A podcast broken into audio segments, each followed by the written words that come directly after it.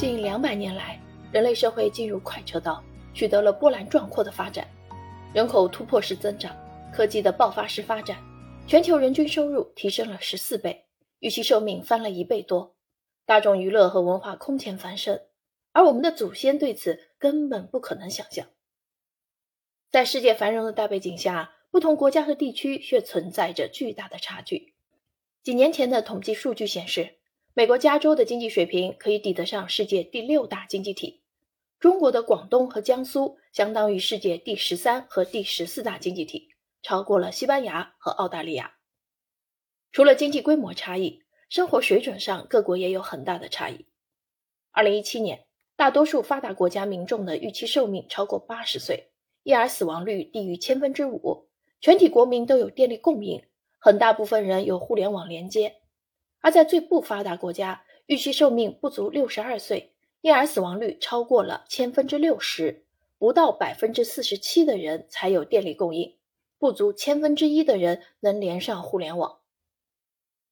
不同社会之间出现的巨大不平等，究竟是什么原因导致的呢？为什么最近几个世纪的经济繁荣提升只发生在世界的部分区域？世界财富与不平等的起源究竟是什么？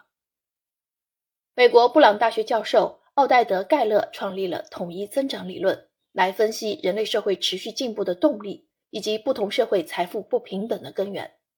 正是这一理论，他被认为是极有可能获得诺贝尔奖的经济学家。在《人类之旅》。《财富与不平等的起源》这本书中，他会带领我们回溯智人走出非洲以来的人类发展史，重新解读目前世界上存在的财富差异性问题。读了本书，你会认识到世界财富不平等的真正起源的意义在于，我们会发现，大多数时候，西方国家给贫困国家提供的发展政策建议，并不能起到真正的作用。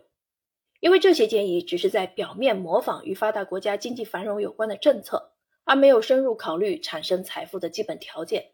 这样的条件在贫困国家或许根本就不存在。无论多么高效的改革，都不可能在一夜之间把贫困国家改造成发达经济体，因为这之间很大差别根植于数千年以来的漫长进程。所以，真正有效的策略应该盯住贫困和不平等背后的基本因素。最近几十年来，现代交通、医疗和信息技术减轻了地理因素对经济发展的负面影响。技术进步加速，则进一步提升了多样性对经济繁荣的潜在好处。如果这些趋势与恰当的政策相配合，那么我们将有望从根源上解决当今的财富不平等问题。尽管历史留下了漫长的阴影，各国的未来却不是命中注定的。